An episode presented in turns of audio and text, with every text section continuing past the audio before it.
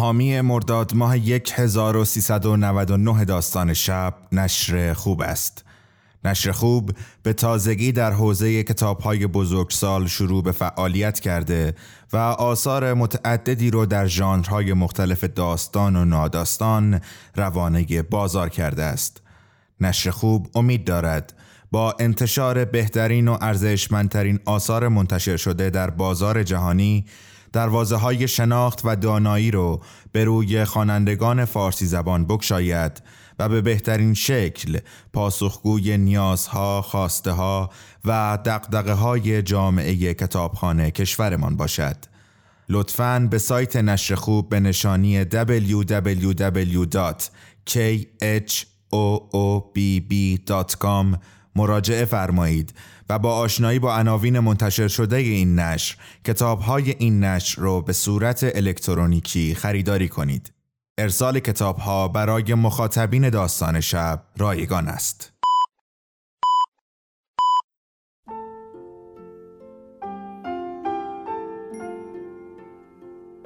به موجب این سند شش دانگ صدای معصوم بماند برای وارثان داستان شب که در گذر سالها خواهد ماند. ارادتمند داستان شب.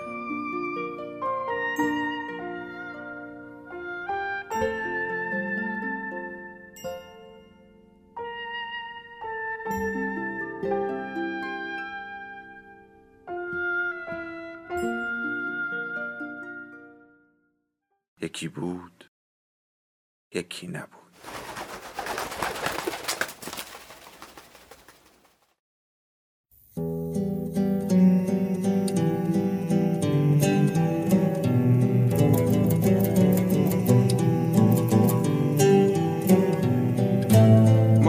قصه ها هم دیگر را به یاد می سپاریم و از نو با همان قصه ها هم دیگر را به یاد می آوریم.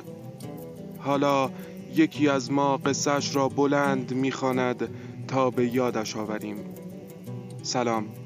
اینجا داستان شب است و این صدای شماست.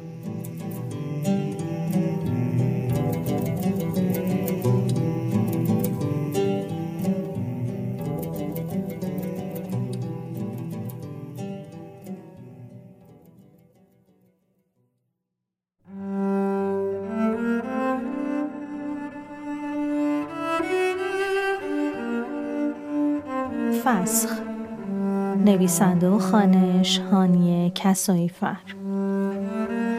از همان اول صبح که شیرالی زنگ زده و گفته بود آقا حالشان خوب نیست خودتون رو برسونین هم ملیحه هم کاوه. حد زده بودند که چه اتفاقی افتاده و شیرعلی نمی‌خواهد تلفنی خبر را بدهد. کاوه نشسته بود پشت فرمان ماشینش و رفته بود که خودش را برساند. ملیحه مانده بود خانه تا کاوه برسد سیاه کل و خبر را. هرچه که هست به او هم بدهد. رفتنش ضرورتی نداشت. حتی اگر شیر علی راست گفته بود و سیاوش فقط حالش خوب نبود. قبل از تلفن شیرعلی لباس پوشیده بود برود سر کار. بعد از رفتن کاوه زنگ زد و گفت که آن روز را نمی‌تواند برود و احتمالا چند روز بعدش را. مرخصی گرفت. همانطور ایستاده با مانتو و مغنعه. تلفنش که تمام شد تازه احساس کرد پاهایش کرخت شدند. بعدش آمد با لباس بیرون بنشیند روی مبل. لباسهایش را درآورد اما برای اولین بار در بیست سال گذشته که سر کار می‌رفت مخصوصا نینداختشان روی مبل که شب که سیاوش می آمد خانه ببیند لباس آلوده بیرون روی مبل است. رفت توی اتاق و لباسهایش را آویزان کرد توی کمد. دلش ضعف رفت. صبح مثل هر روز با کاوه لغمه های سرپایی نان و پنیر و چای خورده بودند که زود بروند به کار و زندگیشان برسند. رفت توی آشپزخانه. شیشه مربا و ظرف کره را گذاشت روی میز. یک کاسه چینی مربا خوری جامانده از بقیه آن سرویس بزرگ چینی قدیمی را از توی کابینت آورد. مربا را ریخت توی کاسه. کره را گذاشت توی تنها پیش دستی چینی از خانواده همان کاسه. کشوی قاشق چنگال ها را کشید بیرون. فقط یک کاردکر خوری توی کشو بود برای سیاوش که بدش می آمد مثل آنها با کارد میوه خوری کره به مالد روی نانش. تک و توکی از این خوردریز ها باقی مانده بودند از عملیات نجات فردای اولین شبی که ملیحه با بچه ها از خانه‌ای که اجاره کرده بود برگشته بودند. قبل از اینکه بروند برای آخرین بار به سیاوش گفته بود چرا تکلیف منو معلوم نمی کنی؟ چرا خودتو از شر این رعیت بیمقدار خلاص نمی کنی؟ یک حرف و صد بار به آدم نمی‌زنن. باشه یک بار یک حرف حساب بزن بعدش دیگه هیچی نگو. من زنم و طلاق نمیدم. چرا؟ چی از شازده بودنت آقا و سرور بودنت کم میشه بذاری من برم پی زندگی خودم؟ همین دیگه تو می‌خوای من ولت کنم بری با یک بچه مزلف هم قد و قواره خودت به ریش من بخندی منو مسخره خاص و عام کنی آخه چرا فکر می‌کنی اینقدر مهمی که همه چشمشون به توست کی به تو کار داره آخه؟ سیاوش انگار تازه به این نتیجه رسیده باشد دارد بی خودی هنجرش را خسته یک که به دو با ملیحه می کند. از در رفته بود بیرون برود پایین خانه مادرش شازده خانم. ملیحه پشت سرش رفته بود. همانجا دم در ایستاده و توی راه پله ها داد زده بود. باشه طلاق نده ولی من از این خونه میرم. میرم با بچه هم توی یک جایی که بشه بهش گفت خونه زندگی می‌کنیم. مثل آدمای سالم عادی بین مردم عادی. تو هم دلت خواست بیا. نخواستی؟ نیا. بمون همین جا. پاسبون ارواح و ادوات یادگاری اجدادت باش. با پول گردنبند برلیانی که سیاوش سر عقد انداخته بود گردنش پول رهن یک خانه دور از امارت اشرافی را داده بود و با حقوق دانشکده پرستاری خرج خودش و بچه ها را. پولی که سیاوش هر ماه به حساب بچه ها می‌زد را گذاشته بود همانطور منجمد بماند. سیاوش حرفی نزده بود. نه در مورد رفتنشان، نه در مورد گردنبند و ملیحه هیچ وقت نفهمید از غیبت گردنبند خبردار نشده یا نخواسته برای یک گردنبند یا هر چیز دیگری باز با او دهان به دهان بشود. پایش را هم در آن خانه اجاره نگذاشته بود. و وقتی هم بعد از چند وقت ملیه سختش شده بود، خسته شده بود و تصمیم گرفته بود برگردد، باز چیزی نگفته بود. آن شب با وجودی که تازه برگشته بودند و همه چیز آن زندگی از دستش در رفته بود، زرش پلو با مرغ پخته بود. روی زمین سفره پهن کرده بود. چینی های عتیقه میراث خانوادگی را آورده بود گذاشته بود سر سفره و از قابلمه برنج کشیده بود توی بشقاب ها. مرغ را هم گذاشته بود روی پلو. سیاوش آمده بود بشقابش را از سر سفره برداشته و رفته بود نشسته بود پشت میز ناهارخوری. این زرشگاه چقدر بدرنگن مگر از اون زرشگاهی که برامون فرستادن نریختی؟ نه پیداشون نکردم زرش خریدم از سوپر از سوپر؟ توی فریزر بود درست نگاه می کردی. ملیحه نگاهی به بچه ها کرده بود. کابه سرش را انداخته بود پایین و با قاشقش توی بشقاب بازی می کرد. کیوان اما چشم دوخته بود به چشمان ملیحه. با نگاه به هم گفتند باز شروع کرد. مرغشم که بوی زهم میده به این زودی یادت رفت خانم جان گفت مرغ و چطوری بپزی؟ کیوان با چشمانش گفته بود پاشو یه کاری کن دیگه. سر کاوه همچنان پایین و اخمهایش در هم بود. ملیحه آرام از سر سفره بلند شده بود. رفته بود بشقاب را از جلوی سیاوش برداشته و به آشپزخانه برده بود. با پا پدال سطل آشغال را فشار داده بود و سطل که دهم باز کرده بود غذا را در حلقش ریخته و بعد همانجا کنار سطل بشقاب چینی را روی سرامیک ها رها کرده بود. خودش هم از صدای شکستن بشقاب جا خورده بود. دو دقیقه بعد سر و کله سودابه پیدا شده بود. امارت خودشان بود. سرش را انداخته بود پایین و آمده بود تو. داداش صدای چی بود؟ ملیحه از آشپزخانه جواب داده بود. بفرمایید تو.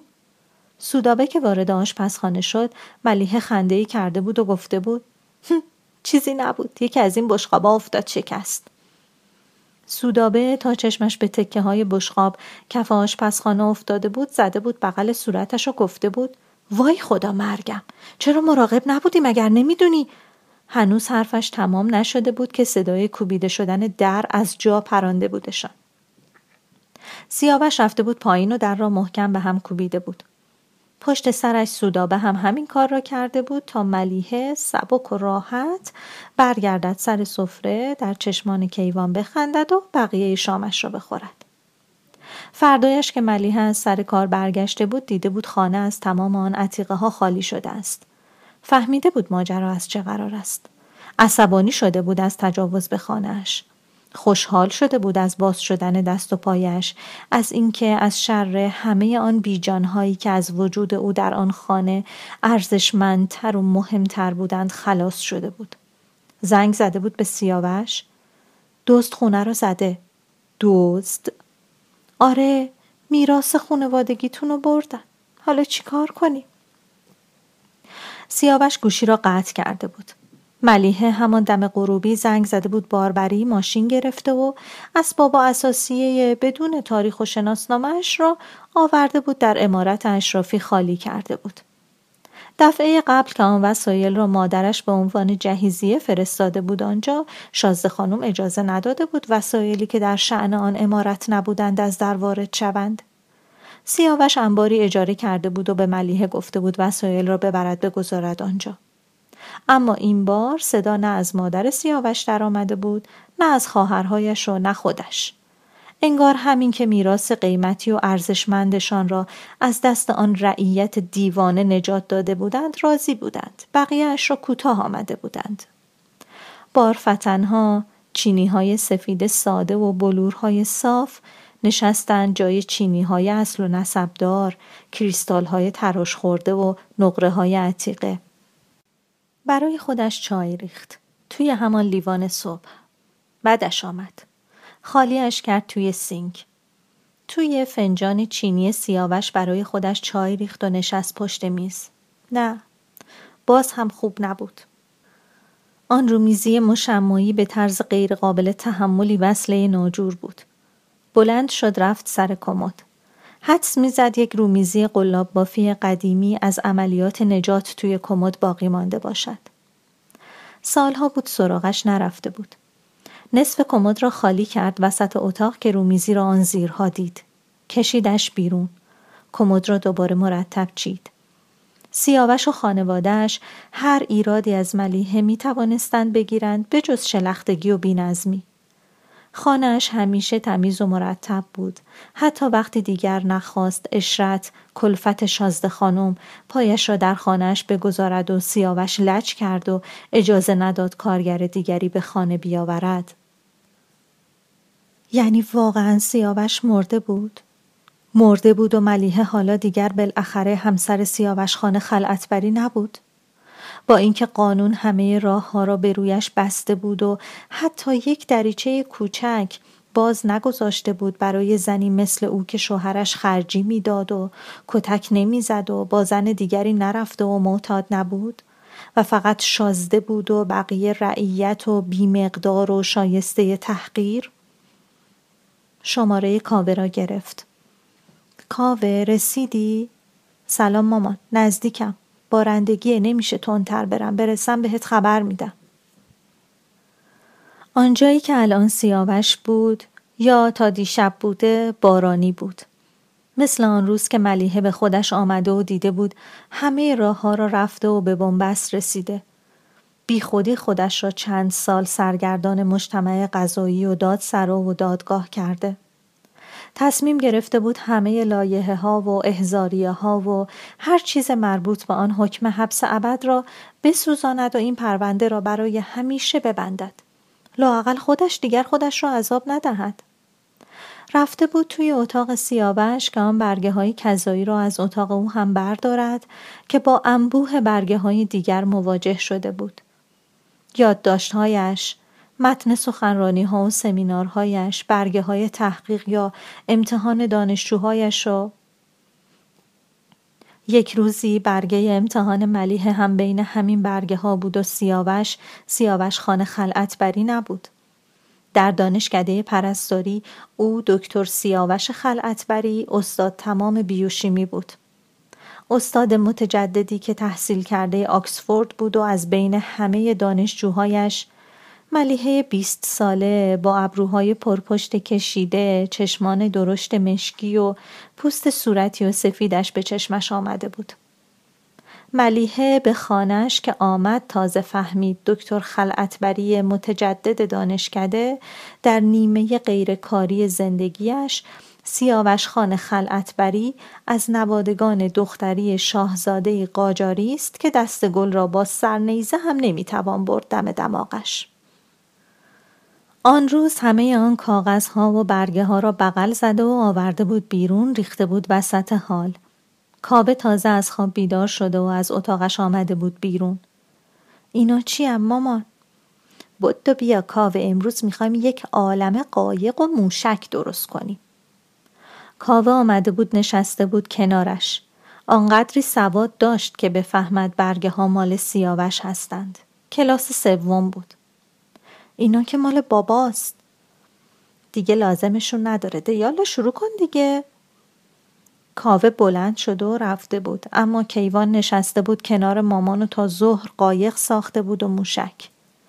ظهر باران نم نم صبح سیلاسا شده بود.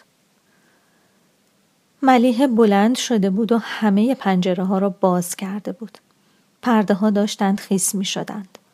رفته بود توی آشپزخانه و هرچه تشت و لگن و کاسه و قابلمه داشتند آب کرده بود و آورده بود گذاشته بود وسط حال و پذیرایی روی قالی های ابریشمی.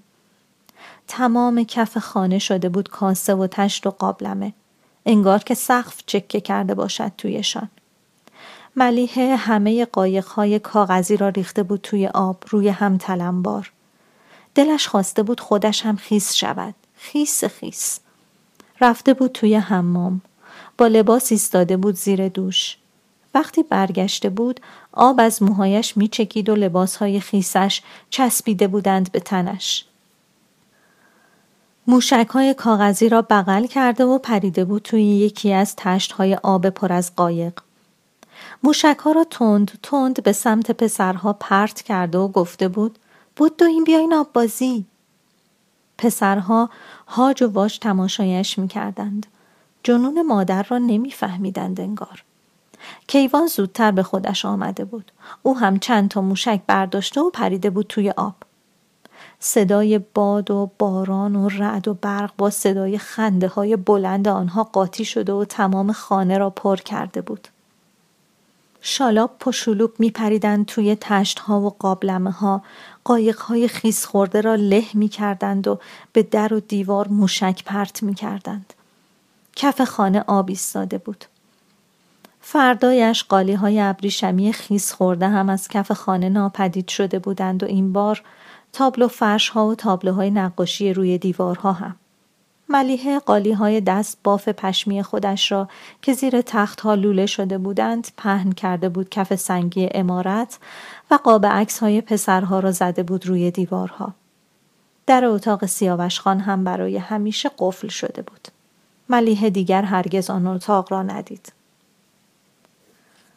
رومیزی قلاب بافی را پهن کرد روی میز. صبحانه را رویش چید. حالا همه چیز با هم جور بود. با نوک کارد کره خوری آرام کره را روی نان مالید. آرام و با دقت. انگار که داشت اثری هنری خلق می کرد. بعد دانه دانه آلبالوهای مربا را مثل یاقوت روی نان و کره چید. منظم و به قاعده. نتوانست اثرش را بخورد. گذاشتش وسط پیش دستی چینی و از آشپزخانه رفت بیرون. تلفنش داشت زنگ می‌خورد. کاوه بود. مامان جانم رسیدی؟ نه هنوز یه کاری کن. برو توی اتاق بابا ببین کارت وکیلش رو پیدا می‌کنی شمارش رو برام بفرستی الله وردی شماره الله وردی رو می‌خوام احساس کرد کارد کرخوری را قورت داده وسط گلویش مانده و پایین نمی رود. چرا؟ شیرالی چیزی گفت؟ نه نمی‌دونم میگم شاید لازم بشه تازه یادش آمد در اتاقش که قفله. کلیدش کلیدش توی جعبه کفش بالای کمد اتاق منه. پس در تمام این سالها کلید اتاق سیاوش پیش کاوه بود. الو مامان؟ جانم. کیوان زنگ نزده امروز؟ نه هنوز. باشه من منتظرم شماره الله وردی رو بفرست. همه چیز در اتاق سیاوش همانطور بود که آخرین بار ملیحه دیده بود هیچ وقت هیچ چیز در زندگی سیاوش و در خودش عوض نمی‌شد. ملیحه بعید می‌دانست اسرائیل هم حریف سرسختی سیاوش شده باشد. کارت الله وردی را از جاکارتی روی میز پیدا کرد و برای کاوه فرستاد. بعد دور میز چرخید و نشست روی صندلی پشت میز. چند ماهی می‌شد سیاوش رفته بود سیاه کل مانده بود. از وقت دیگر دانشگاه نمی رفت کمتر تهران می ماند. حالا دیگر تمام وقتش برای خودش بود تا برود با خودش تنها باشد و هر قدر می خواهد درخت های مختلف را به هم پیوند بزند. گیلاس ها را به گلابی ها، انارها را به سیب ها. گرد نشسته بود روی میز و وسایلش. ملیحه با انگشت روی گرد میز نوشت سیاوش و کنارش ملیحه از وقتی از طلاق ناامید شده بود به هیچ پایان دیگری برای این زناشویی عقیم فکر نکرده بود. بلند شد رفت سراغ کتابخانه سیاوش. دفتر آشپزی مادر بزرگ سیاوش که شازده خانم معتقد بود اسرار آشپزی منحصر به فرد زنان خاندان در آن است و اگر گوشت و مرغ و هر خوردنی دیگری طبق آن دستورها پخته نشود به زحمت خوردنش نمی ارزد بالای کتابخانه کنار دیوانهای نفیس شاعران کلاسیک بود. برش داشت. پر خاک شده بود. پنجره را باز کرد و یک فوت محکم روی جلد چرمی قهوه‌ای و کاغذهای زردش کرد. به صرفه افتاد. بازش کرد. دنبال دستور حلوا تویش گشت. می‌دانست که هست. همان اولها شازده خانم دفتر را داده بود به ملیحه که از رویش غذای درست و حسابی بپزد برای سیاوش خان. وقتی خاله سیاوش مرد شازده خانم دستور داد عروس از روی همان دفتر عینا طبق دستور پخت خانم بزرگ حلوا بپزد برای مراسم. ملیحه حلوا را همان جور که دیده بود مادرش میپزد پخته بود. شازده خانم دستور داده بود حلواها را بگذارند توی کوچه و دخترهایش را وادار کرده بود بعد از سرفکندگی عروس در آزمون حلوا خودشان حلوای در خور مراسم مرحوم خواهرش را بپزند. یک لباس دانتل مشکی هم فرستاده بود بالا که عروس در مراسم بپوشد همراه با این دستور که بهش بگین گوشواره ها و گردنبند مروارید خانم بزرگ که سر عقد بهش دادم بندازه. ملیحه یک مانتو روسری نخی مشکی ساده پوشیده بود و به مرواریدهای توی صندوق دست نزده بود.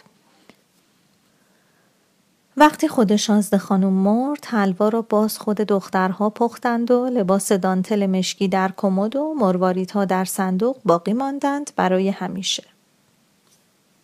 دفتر مخصوص خانم بزرگ را گذاشت روی میز آشپزخانه روی همان رومیزی قلاب بافی که شاید آن هم کار دست خانم بزرگ یا خود شازده خانم بود. داشت آرد را در تابه یک دست و به قاعده تفت می‌داد که تلفنش زنگ زد. کارت در گلویش پایین تر رفت.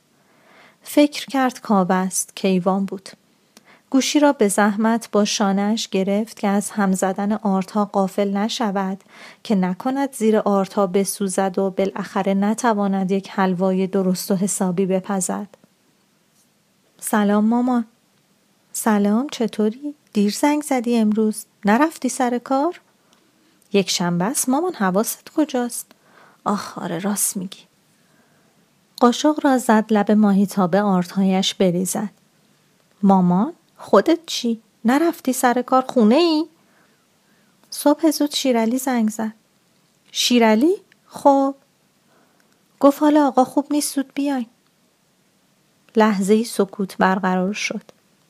لابد کیوان هم همان فکری را کرده بود که ملیحه و کاوه کرده بودند و لابد او هم باورش نشده بود. نمرده که. نمی‌دونم. کاوه را افتاد رفت ببینه چی شده هنوز نرسیده اونجا پس رسید خبر داد به منم خبر بده ملیه فکر کرد با اینکه همیشه کیوان بود که به خاطر او با سیاوش در میافتاد که چرا تکلیف مامانم رو روشن نمی کنی؟ چرا اسیرش کردی؟ چرا نمی‌ذاری بره پی زندگیش؟ و کاوه در تمام این سالها سکوت کرده بود و سرش را انداخته بود پایین که با هیچ کدامشان چشم توی چشم نشود و امروز هم کلید اتاق سیاوش از کمد اتاق او پیدا شده بود چقدر خوب که با آن همه قرصی که خورده بود و آمپول هایی که زده بود کاوه با لخته های خون از بدنش بیرون نرفته بود و مانده بود برایش. جدا شدن از سیاوش ممکن نبود که با یک بچه راحت تر باشد تا دو بچه. با دوتایشان زندگی ها کرده بود. به جای تمام زندگی که می توانست با سیاوش بکند اگر سیاوش سیاوش خان نبود و او فقط ملیحه. شیره ای که با زعفران علای قائنات و هل و گلاب درجه یکی که همیشه سفارشی برای سیاوش خان میفرستادند مزهدار کرده بود ریخت توی آردهای تفت خورده طلایی. دستش از بخار شیره در آرد داغ سوخت بوی حلوا بلند شد. ریختش توی دیس بلور خوشش نیامد. دیس چینی سفید آورد باز هم خوب نبود. برش گردان توی تابه. دفتر را بست رفت توی اتاق خواب و در کمدش را باز کرد. لباس دانتل مشکی زیر کاوری خاک گرفته آخرین لباس آویزان روی میله بود. کشیدش بیرون. کاورش را درآورد، مچاله کرد و انداخت توی سطل. لباس به نظرش اندازه می آمد. اندامش در آن سالها تغییر زیادی نکرده بود. خواهر شوهرهایشان پایین کم کم در تنهایی و رخبت آب شده بودند تحلیل رفته بودند و لاغرتر شده بودند اما ملیحه نه چاقتر شده بود نه لاغرتر هنوز سایزش همان سایز چند سال پیشش بود که با سایز آنها یکی بود و از روی همان هم شازده خانم لباسهایی را برای حفظ آبروی خانواده در مراسمهای مختلف برایش سفارش داده بود که ملیحه هرگز هیچ کدامشان را نپوشیده بود. هنوز خبری از کاوه نبود و هر لحظه بیشتر احساس می کرد کارد خوری در گلویش تیز می شود. جوری که شاید کم کم به درد گوشت بریدن می خورد. کیوان پیام داد خبری نشد؟ برایش زد نه هنوز. پیراهن را پوشید. انگار توی برف قلط زده باشد. تنش یخ کرد. لرزید. یقش را گرفت کشید جلو و ها کرد وسط سینه هایش. شال توری مشکی را انداخت روی سرش و ایستاد جلوی آینه. صورتش هم رنگ برف شده بود. کشو را باز کرد و یک رژ صورتی برداشت و مالید روی لبهایش. فایده ای نداشت. با پشت دست رژ صورتی را پاک کرد و به جایش رژ قرمز مالید. بهتر شد اما باز هم چیزی کم بود انگار. یاد مرواریت های خانم بزرگ افتاد. صندوق جواهراتش را از زیر یک خروار وسایل ریز و درشت توی کمد کشید بیرون. آخرین بار روزی دیده بودش که گردنبند برلیان را برداشت که ببرد بفروشد. از توی صندوق گوشواره های مروارید را برداشت و گوشش کرد. از زنی که در آینه ایستاده بود با لبهای رنگ انار و پوست سفید در تضادی دلچسب با آن لباس خوش مشکی و با گوشواره های مروارید خوشش آمد. گوشیش را برداشت یک عکس از خودش در آینه گرفت و بعد یک ماشین برای امامزاده عبدالله. ناگهان دلش خواسته بود شازده خانم هم با آن لباس و مرواریت ها ببیندش. چاقوی توی گلویش هر لحظه تیزتر می شد. پایین تر می رفت و هنوز خبری از کاوه نبود. توی مسیر تا شهر ری زل زده بود به عکس خودش در صفحه گوشی. باورش نمی‌شد آن زن زیبای توی آینه ملیحه است خودش است. هرگز خودش را آن شکلی ندیده بود. وقتی نگهبان قبرستان بالاخره مطمئن شد که او همسر سیاوش خان است و راضی شد در آرامگاه خانوادگی را برایش باز کند کارد از گلویش داشت می‌زد بیرون. تازه یک بغل روز سفید را گذاشته بود روی سنگ قبر شازده خانم که گوشیش زنگ زد. الو کاوه؟ مامان سکته کرده. دیشب. صبح که شیرالی رفته براش نون ببره فهمیده. دستش را محکم گذاشت روی گلویش که کارد نزند بیرون. انگار که رفت پایین تر و همانطور که مسیرش را می‌برید وارد قفسه سینهاش شد. کاوه سعی می‌کرد صدایش نلرزد. با الله بردی حرف زدم. داره میاد اینجا. بابا وصیت کرده نمی‌خواد توی آرامگاه خونوادگیشون دفن شه. اینجا برای خودش جا خریده بوده چند ماه پیش. فردا هم اینجا دفنش می‌کنیم. ملیحه روزها را از روی سنگ شازده خانم برداشت بغل کرد و رفت دوباره سوار ماشین شد. آقا میری تا سیاه کل؟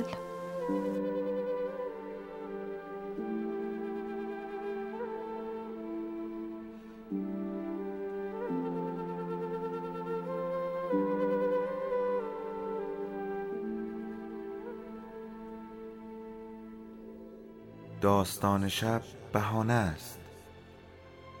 برای با هم بودن دور هم نشستن شنیده شدن.